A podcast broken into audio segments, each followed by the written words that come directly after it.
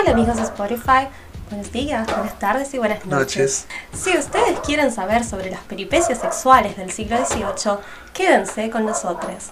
Hoy vamos a hablar sobre gente que se metía cosas por el año. Bueno, como ya nos ha presentado nuestra querida Milagros, la nueva invitada, y posiblemente aparezca más. ¿vos? Uh, puede ser, ¿por qué no? Puede robar con sodomitas. Sí, se pueden hacer varios capítulos. Incluso también abarcas otros temas. Sí, sí, pero primero Sí. vamos por parte de Hijo Jack el Destripador. Eh, Ok, bueno, eh, Miri nos va a hablar de sodomitas, como ya dijo, y nos trajiste varios casos. Y bueno, primero, ¿qué es un sodomita? Porque la gente. Claro, claro, sí, sí. Eh, cuando digo que estudio sodomía, tipo la gente se imagina que estoy toda encuerada con una fusta y que estudio gente que está encuerada y con fustas, pero no, es mucho más aburrido. Tengo Ah. anteojos y estoy sentada acá.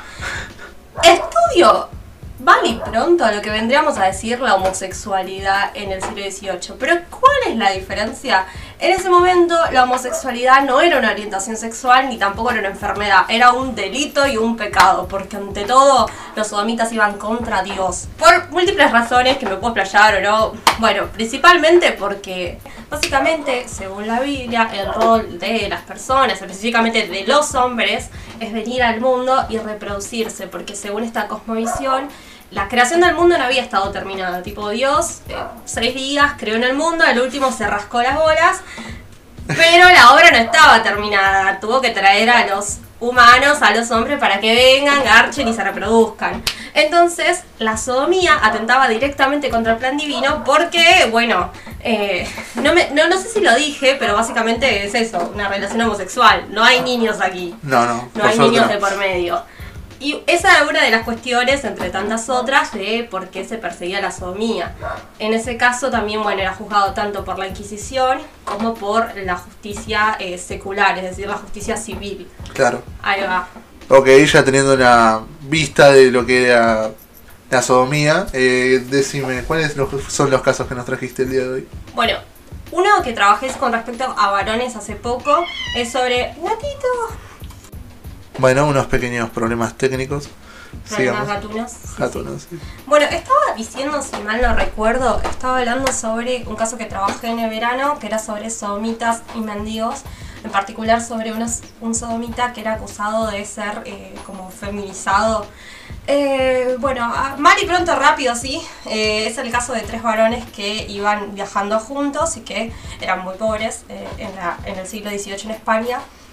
Y eh, bueno, un día tipo van a, a alojarse a una posada y como que al, al posadero no le cerró mucho el tema, como dijo... "Mm, Medio raro, ¿viste? Tres chabones. Tres chabones, mal vestidos. Entonces, eh, no sé, escuchó ruidos raros y dijo, vamos a ver qué pasa. Y es muy bizarro porque, bueno, esto es un caso judicial, vos lees la fuente y dice, bueno, y el posadero se puso a mirar por el ojo de la cerradura y dice, y yo vi tocamientos impúdicos, que Maldonado le pasaba la mano por acá, que el otro así. Entonces tenés como toda una descripción de que encima la gente... Todo el chusmerío ahí de... Claro, y encima con el tema de tipo que constantemente la iglesia te taca, taca, taca la Sí. cabeza diciéndote, bueno, tenés que denunciar, Sí, sí, sí. tenés que ir y decir, como que la gente se imaginaba más, ya se imaginaba una mega porno y por ahí los sí. estaban acostados. Nada más. Pero bueno, vamos, vamos por parte. Eh, cuestión que también después declara más o menos lo mismo un soldado que estaba ahí y bueno, ahí empieza el proceso judicial en el que eh, acusan estos tres varones. Uno era el más grande, que era un soldado desertor de- del ejército, Maldonado. Después estaba eh, Arrieta, que era un muchacho joven, como 16 años, que viajaba con él. Y acá una de las cosas que pone sobre la mesa el nivel de marginalidad, eh, que viajaban con un muchacho que aparece en la fuente como un muchacho manco.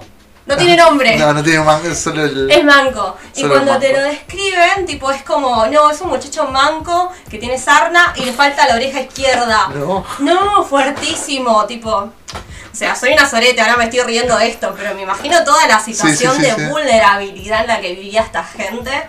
Claro. Porque, además, tipo, para esa época en España, eh, tipo, los pobres eran un fenómeno masivo que realmente era un problema para, Las coronas. Digamos, sí, para la corona era, era un problema en el cual empezaron a sacar lo que era eh, los permisos para mendigar. No, tipo, el pro, el pro escucha esto y dice, Macri dice, yo quiero esto. yo quiero esto. Yo quiero esto, pero es bueno. muy bueno igual, ¿eh? ¿Es un Eh, impuesto a la pobreza? Es que, tipo, bueno, hacían una distinción entre los pobres falsos y los pobres verdaderos. Pobre falso. ¡Te juro! Decían, bueno, si vos, tipo, no sé, sos una persona más o menos joven, no estás muy enferma, vos tenés que trabajar sí o sí. Y si no tenés laburo y te vemos por la calle, te levantamos y te ponemos como aprendiz de algún tipo de oficio. Tipo, no sé, el herrero necesita un Claro, sí, pibe, sí. va por el herrero. ¿Y cuánto te pagan? Únicamente lo que comas. Ah, O sea, sí, una esclavitud, ¿viste? En Sí, sí, servidumbre. Claro, porque se pensaba que tipo los pobres iban a reproducir rápidamente. Y bueno, ahí estaban los pobres verdaderos, los que sí podían mendigar. Imagínate qué hechos mierda que debían estar para que puedan mendigar. Que tenían un permiso. Y básicamente lo tenían tipo que llevar como en el brazo. Oh, era todo muy parecido a Shingeki y a los nazis. Ah, bueno, sí, sí, es Sí. verdad. Como que el horror en la humanidad persiste, va, Sí, va sí, sí. siguiendo. Bueno, eh, volviendo al punto, para acá, acá. Estaban los pobres verdaderos que podían eh, mendigar porque, no sé, no podían trabajar, estaban hechos mierdas por demás. Em, así que, eh, bueno, no sé la verdad si estos, eh, si mis tres muchachos, el Manco, Arrieta y Maldonado, pertenecían a los verdaderos o a los falsos, pero cuestión que habían estado por todos los hospitales para pobres, porque literalmente tenían esos nombres, hospitales para pobres. Ok. Eh, bueno, volviendo al caso, recordemos, un vecino los ve y los acusa de ser putos, Sí. eh, porque es gracioso, en ese momento encima decían putos. O Ah, sea, no, es- no sabía ese. Sí, sí, o sea, sodomita es como una palabra que se Claro, una categoría más que judicial, ponele. No, o sea, lo usaba la gente, lo, lo usaba la gente, pero también ya estaba el insulto puto, Claro, ya estaba. bujarrón, eh, Foto. Eh, no, No, no, eso, ¿y eso? ¿Joto qué? ¿Qué país es? Eh, hot, o sea, por ejemplo, en México. México. Claro, en México puto es como para una bardeada, pero por ejemplo Joto es para refer- referirse a la homosexualidad Claro, de claro. discri- discriminatoria. Sí, sí. Bueno, cuestión que es justamente por el tema de las edades, de que Maldonado, el ex soldado, era el más grande, se lo acusa de ser sodomita activo. Y acá es algo muy curioso porque también se hace como una distinción entre el sodomita activo, el sodomita pasivo, y si hubo polución por el vaso trasero o si no hubo. Es decir, es mucho peor si vos acababas adentro por el vaso trasero. ¿Por qué? Porque el semen era la semilla creadora de vida y por ende desperdiciar semen era un pecado mortal, de los peores de los peores. Entonces si vos tenías relaciones y no había polución por el vaso trasero, te ibas al infierno igual, pero no era tan terrible. Era tanto. Tipo, hay esa pequeña distinción y todas estas cuestiones que, bueno, es lo que a mí me, me gusta trabajar. Y bueno, ya para, para no, no dar más vueltas con el caso, comprueban que eh, Maldonado sí era eh, sodomita y los otros dos como que dicen, bueno, medio que se aprovechó de nosotros que somos jóvenes. ¿Qué es lo más bizarro? Las pruebas físicas, tipo, para ver si alguien era sodomita o no, estaba el saber médico, entonces iban y revisaban a los, a los Claro. pibes, que eran el manco y Arrieta. Cuestión que el manco no tenía nada, además está recagado mal, que le faltaba una mano. Ya, ya, ya, Mori no, no, no podía más. pobre. Pero bueno, no tenía ninguna eh, lesión anal, porque eso es lo que miraban. Claro. Arrieta sí tenía lesiones anales. Entonces Ah. dijeron como, "Mm, me parece que sos mira paciente. ¿Y qué es lo terrible y lo gracioso? Arrieta dijo, no, no, no son lesiones anales. Tengo sarna. Ah, y las marcas que tengo son por sarna. Y entonces, nada, comprobaron que no había sido sodomita. Aunque había habido tocamientos impúdicos por demás, pero no polución por el vaso trasero. Bueno, ese es uno de los casos con varones. al final, ¿qué les pasó a ellos? ¿Se sabe o no? Yo trabajé nomás una parte del Ah, juicio porque es más grande. Sí. Fran, no me hagas quedar en evidencia. Perdón, perdón. No, no, disculpame, o sea, flaco. Yo no vengo más así. Bueno, bueno, Pero- bueno. Vamos a suponer que terminaron felices y para Felices, contentos por siempre. No, pero algo que por ahí no dije es que la pena a, ser sodomita era la quema en la hoguera. Ah, Eh, esa era la forma de, de depurarlo. Después, como que se hicieron un poquito más buenos. Estoy haciendo comillas, por cierto, porque Sí, sí, no. eh, tipo, esto, esto es audio. Pero los mandaban a las galeras, que era trabajar en los, en los barcos, y básicamente te cagabas muriendo porque nada, era re pesado trabajar Sí, en los barcos. Como la vieja Atenas. Ok, bueno, ahora nos toca los casos de las mujeres. Y la llamada jerarquía del semen. ¿Qué me podrías decir sobre eso? Claro, sí. Bueno, había todo un tema eh, en el cual, tipo, para este periodo se consideraba que las mujeres no podían ser activas sexualmente, como que la única, el único rol que tenían las mujeres era gestar. Claro. O sea, muy parecido a lo que piensan los católicos hoy en día. Hoy en día, Pablo Charri, sí. Claro, sí. Eh, Facundo Arana. Ah, Facundo Arana era, Facundo sí. Arana, que cuando la ex quedó embarazada le Sí. dijo, te realizaste Como como, mujer". mujer. Ah, Ah. no, no, no, no. Es el, es el sueño de, de toda mujer. Ser madre, Oh, por supuesto. saber limpiar baños. Pero bueno, volvamos, volvamos al siglo XVIII.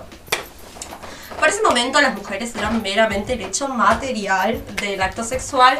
eh, entonces, como que pensarlas como un objeto de deseo era imposible para los juristas. Y eso fue una de las cosas que impedía que muchas veces las mujeres fuesen consideradas sodomitas. Es decir, los chabones como que, bueno, pene con pene. Claro, sí, pene con pene, no, bueno, ahí está. Pero con las minas, como, eh, la mina. La minita. La minita, la minita no, no... Hoy no, parezco una TERF. No soy TERF, pero bueno. O sea, las mujeres tienen vulva y algunas mujeres no tienen vulva, pero las mujeres del siglo XVIII que estoy hablando tenían vulva. Claro, la categoría de mujeres de esa época sí. Claro, las mujeres del siglo XVIII tenían vulva, yo hablo de esas. Eh, Cancelada. Ay, no, cancelada, no, yo me enredé. ¡Ah, ah, mamá! Me cancelaron. Otra vez no. Machista inmunda. No, no, bueno. Eh, para ese siglo las mujeres tenían vulva, y lo repito una y otra vez. Eh, entonces eh, se consideraba que únicamente un acto sexual podía darse en el que había de por medio un pene. Entonces, cuando las mujeres tenían relaciones, se tendía a pensar que eran lo que- meras molicias, tipo meros tocamientos. Claro. Incluso tipo, no sé, masturbación de a dos se lo podía plantear. Y esto también, como esa pasividad de la mujer, se reflejaba en la jerarquía de los sémenes, que según la eh, visión eh, tomista, tomista, Tomista. tomista, la, la filosofía toísta, eh, tomista de Santo Tomás de Aquino, Ok. las mujeres tenían cierta participación en el acto, en la procreación. Es decir, si un bebé nacía hombre y mujer, dependía de cuál semen había sido más fuerte. Si era mujer, el semen más fuerte había sido el de las mujeres. Si era hombre, el del hombre. Pero siempre se consideraba tipo que el semen de las mujeres era un poco más débil que el del chabón. O sea, como que les daban participación, pero hasta ahí. Hasta ahí nomás. Sí, Claro. no te excedas. Claro, después los, los que eran de la corriente hipocrática, si mal no recuerdo, pensaban, bueno, no, las mujeres son, son, una, son una caja donde vos metés pija y sale pibe. Claro, claro. Y bueno, en eso eh, es como que, que pensamos la, la cuestión de la pasividad sexual que hacía tan difícil identificar a las mujeres como sodomitas. Lo repito por las dudas.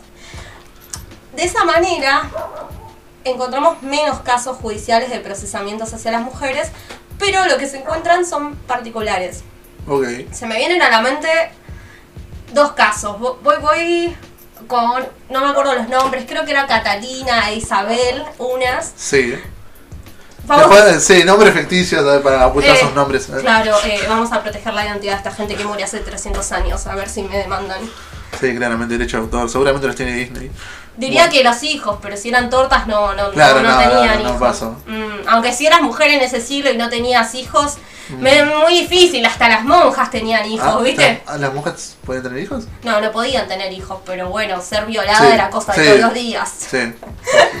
Es más, muchas chicas, comentario ad hoc, muchas chicas quedaban embarazadas, tenían al pibe, lo mandaban a otro lado y la familia por ocultar la vergüenza la metían a los conventos. Ah. ¿Cómo pasa hoy en día? Bueno, Claro, ya hoy en día sí, no sí. tanto, pero hace 50 años, uy, mandé toda la mano por el micrófono. Bueno, bueno, volviendo.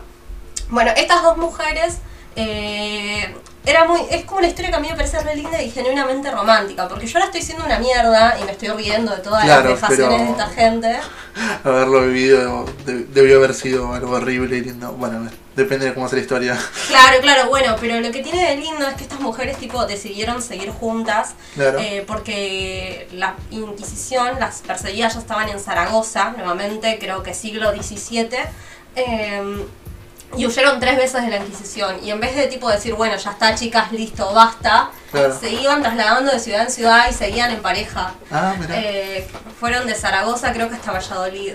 Pero bueno, cuestión que en uno de los casos en los que las agarran, como ya tenían todo un prontuario, o sea, todo un antecedente, empiezan a buscar pruebas físicas que comprobaran el acto somítico, porque recordemos, si no había un elemento fálico en el acto sexual, no se consideraba como masturbación o meros tocamientos.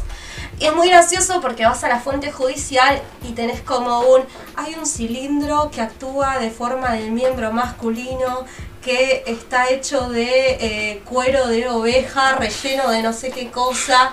Ay, qué asco. O sea, te empiezan, sí. tenían dildos, usaban dildos. ¡Uh! Bravo por Catalina e Isabel, las amo. Chicas, ellas estaban ahí en una. Entonces es muy gracioso porque eso, los inquisidores empezaban a requisar dildos.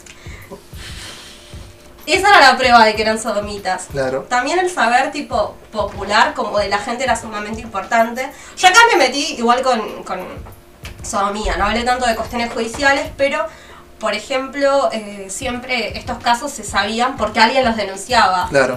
Entonces, la importancia de los testigos es central en el caso. Y básicamente su palabra contaba ya como una prueba. Si vos decías, ah, yo las vi estas dos juntas, y ya casi. Era muy se- arbitrario, sí, totalmente. Claro, casi Claro. como que se da por sentado.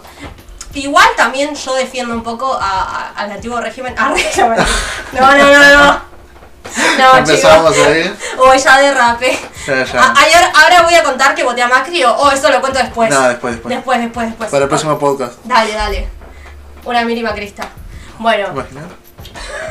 Por eso el maquillaje amarillo. ¿Sí? ¿Qué? ¿No te acordás cuando te maquillaste de amarillo? ah, bueno, pero eso no lo sabe la gente. ¿Qué les voy a decir? Hola, sí, síganme en Instagram, la.nefanda. Listo, Así ya está, saben de qué estoy hablando. Si ¿Saben? quieren ver el material está ahí. Eh, no, bueno, pará, volviendo. Antes del macrismo, antes de yo votando a Macri y de mi maquillaje. Pará. Momento break. Tuvimos un lapsus, bajó Dios, nos dio un cachetazo y colgamos. Claro, pero. Pero volvemos, volvemos al punto, porque acá nos centramos. Estaba diciendo, defendiendo a la justicia del Ah, antiguo régimen. régimen, no al antiguo régimen, que por ejemplo, cuando vos te iniciaban un proceso, te Claro. daban, eh, te pedían que hagas una lista de tus enemigos. Arre. Es muy buena esa. ¿Por qué? Porque a ver si la persona que te había denunciado no era uno de esos enemigos que no tenía ninguna prueba y simplemente te quería cagar la vida. Claro, muy buena Que estrategia, nada. sí. Está buena. Che, Fran, vos, si yo te digo hoy, eh, mirá, te están acusando de ser puto. Perdón, Somita. y yo te digo, me tenés que hacer una lista de tres enemigos. ¿Qué me dirías? Me estás poniendo en una posición muy comprometida, Milagros. No, que no, sepas. queremos nombres, queremos nombres. Tenemos nombres. Hoy, hoy yo te ayudo. Eh, hoy, hoy me hablaste de- de- del kiosquero. El kiosquero, sí. Bueno, esa rata te cagaba cuando las monedas valían algo. Los centavos, me acuerdo, 5 centavos, 30 centavos. Son como 30 pesos ahora más o menos. Qué viejos que estamos. Sí, estamos muy viejos ya. Va, en realidad no sé si estamos muy viejos. Creo que nacimos nosotros en un periodo de mierda. En donde, tipo, en Argentina siempre fue todo bastante como el culo. Pero nosotros nacimos, tipo, crisis 2000. Claro, ¿Entendés? sí. Cuando ya Argentina estaba recagada a palos. Y después como que fuimos creciendo cuando resurgió, ¿viste? Como en el resurgir de la de Fénix y después, bueno, después... Sí, no, somos kirchneristas, no, no, no. Ella milita en el PO, militó. ¿Qué cosa? ¿Qué gono? No, pero bueno, volviendo, pará. Pará, pará, no te me vayas de tema. Estábamos hablando del garca del kiosquero. El kiosquero. Uno. Te quedan dos nombres más. Rosanovich, la verdad. Rosano, explico. Explico, porque pobre gente que está ahí escuchando. Sí, sí, damos un resumen. ¿Quién es Rosanovich? Eh, Rosanovic nació en 1900. No, mentira, no sé No qué sabemos año. cuándo, pero está pelado ya, así que supongo que 30 40 años ya. Rosanovic es uno de nuestros docentes de la universidad. Que a mí me cae bien. Tiene su soy, estilo, pero es un denso de mierda. yo soy una nerd, ese es el tema. Eh, pero bueno, nada, cuestión que Rosanovic da una materia particularmente complicada de la carrera, que al principio tipo la odias. A mí ahora me gusta, que es historia Claro. conceptual. Yo amo, amé la versión de esa materia, pero sin Rosanovich. Fue tan linda con Entin como Rosanovich es como le queda mejor el papel. Eh, si por alguna cosa del cielo Rosanovic nos está escuchando, Rosanovic, yo te quiero, mentira. Es todo, es todo farsa esto. Todo farsa. Bueno, Saracino no te quiero. Eh, yo Saracino la quiero, pero yo. Basta, ¿por qué estamos hablando de la facultad? La pobre gente no va a entender un culo, Fran, dame los putos dos nombres. Ahí te lo dije, El Saracino y, la, y el No. maldito Rosanovich. No, no, no vale, otra, otra. No vale. Uno, una más, Uno más. Ay, qué difícil. yo te ayudo. Bueno, no sé, alguien de la primaria, alguien en- que en la secundaria te cayó mal. En la secundaria que me caía mal. Bueno, Augusto, el. Ay, puede ser que escuche esto, ¿no? ¿Por qué esta información? No, no me caía mal, pero está- era muy raro ese chabón. Era como muy corte. Soy muy buena onda, ah, pero las elecciones del centro de estudiantes que te quiero ver muerto. una cosa. Uh, creo que alguna vez escuché. Augu- Augusto, acá, acá te la tienen jurada, Augusto. Yo que vos por moral no paso, amigo. Voy a censurar todo esto. ¿Sí? No, no, no. ¿Hay, purga estalinista? Hay puro gastanista, puede ser, puede ser. Che, nos desviamos, ¿verdad? Bueno, no, sí, vamos cerrando. Sí, Vamos a, a la parte. Bueno, básicamente un poco sobre eso estuve charlando. Eh, Podemos hacer el comentario ad hoc de que nada, esto fue muy planeado. Como Claro, que salió lo que salió después de una noche de De estar muy- alcohol. sí. Y bueno, eh, así que nada, con esto, Eh, con vamos. esta voz yo me voy despidiendo. Espero que si tienen resaca como yo, puedan sentirse mejor. Y cierran los ojos siempre que Ah, estén que- en su viaje personal. Claro. Sirve. Puedo dar un consejo, tipo, si ya pasaron los 20, eh, no mezclen alcohol. Ya, tipo, si vas por birra, birra. Si vas por vino, vino. Pero los dos, no, porque no, No. se verga. Y si, te, y si podés, tipo, tomate un vasito de agua antes y uno cuando apenas te levantás. Eso es mucho, muy importante. Ok. Tipo, también, bueno, si podés hacerte una skin care routine, viste, para limpiarte la cara, los poros, todo, si dormís bien. Pero bueno. Demasiado, yo nunca voy a hacer eso. Bueno, A pero- lo sumo me baño, pero más de eso nunca va a pasar. El vaso de agua, El pero vaso de bueno, agua, ya sí. está. Ah, iba a preguntar, ¿cómo termina la historia de las chicas? Ah, vos de nuevo dejándome en evidencia. Sí, perdón, no sé si las prendieron fuego porque tiene pinta que sí. Mm, no, lo que recuerdo de, de las muchachas, las dos que habían sido perseguidas por la Inquisición, es que habían sido torturadas, o sea, habían sido puestas bajo tormento, y una había negado toda, una, una Claro. regia, una reina, aguantaba todo, todo por amor. Bueno, literalmente, tipo, Sí. huyeron de tres ciudades. Eh, pero no, no, no recuerdo cómo termina el caso. Eh, pero puedo decir que después de 1680 más o menos en España ya no quemaban a la gente por sodomita. Claro. Y entonces ya no, no creo que las hayan quemado. Seguro, el- tipo, las... No, las habían expulsado. Ah, las- las expulsaron. ¿A otro, ¿A otro lugar, a otro país o...? Sí, creo que tipo no puedes pisar eh, acá durante 10 años, algo Ah, así. sí, sí, muy romano eso. Claro. Pero bueno, la verdad que vamos a pensar que tuvieron una vida exiliadas en Francia. Más linda, ponele, porque no era un lugar tan lindo para vivir tampoco. Claro, un hotel cinco Ya estrellas. es ahí en París con nuestra Con- querida Aurelia. Claro, con wifi. Con wifi. Con wifi, un jacuzzi, todo, con una teleplasma. Y no en una fosa común, claramente. No, es que hubiesen sido quemadas, recordá. Sí, A sí. los sodomitas los quemaban.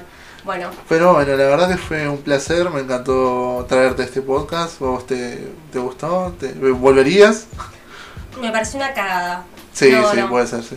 No, te juro, me, me parece una falta de respeto. Encima, mientras estábamos acá charlando, su gata me distrajo. Yo no puedo, a mí me pone gatitos. Está en la puerta todavía, mira. No, no, mira, me, me distraigo. Yo así no puedo hablar.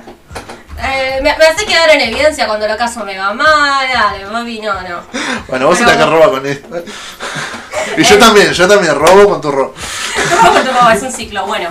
Bueno, no, sí, me gustó mucho estar. eh, después, si esto no sale tan terrible, eh, bueno, vuelvo y si sale terrible igual. Porque ¿por qué Sí, no sí. vamos a ser papeloneros? Yo, hasta no estar sentada con Real, no paro. Yo empiezo acá y Real, llamame. Uy, sí, ¿te imaginas hacer po- podcast para Real? Bueno, yo me sumo, yo me vendo. Dale, bueno. Pero bueno, nada, la verdad que espero que podamos grabar pronto y nos vemos algún día. Dale. Adiós, amigos. Nos vemos, bye bye.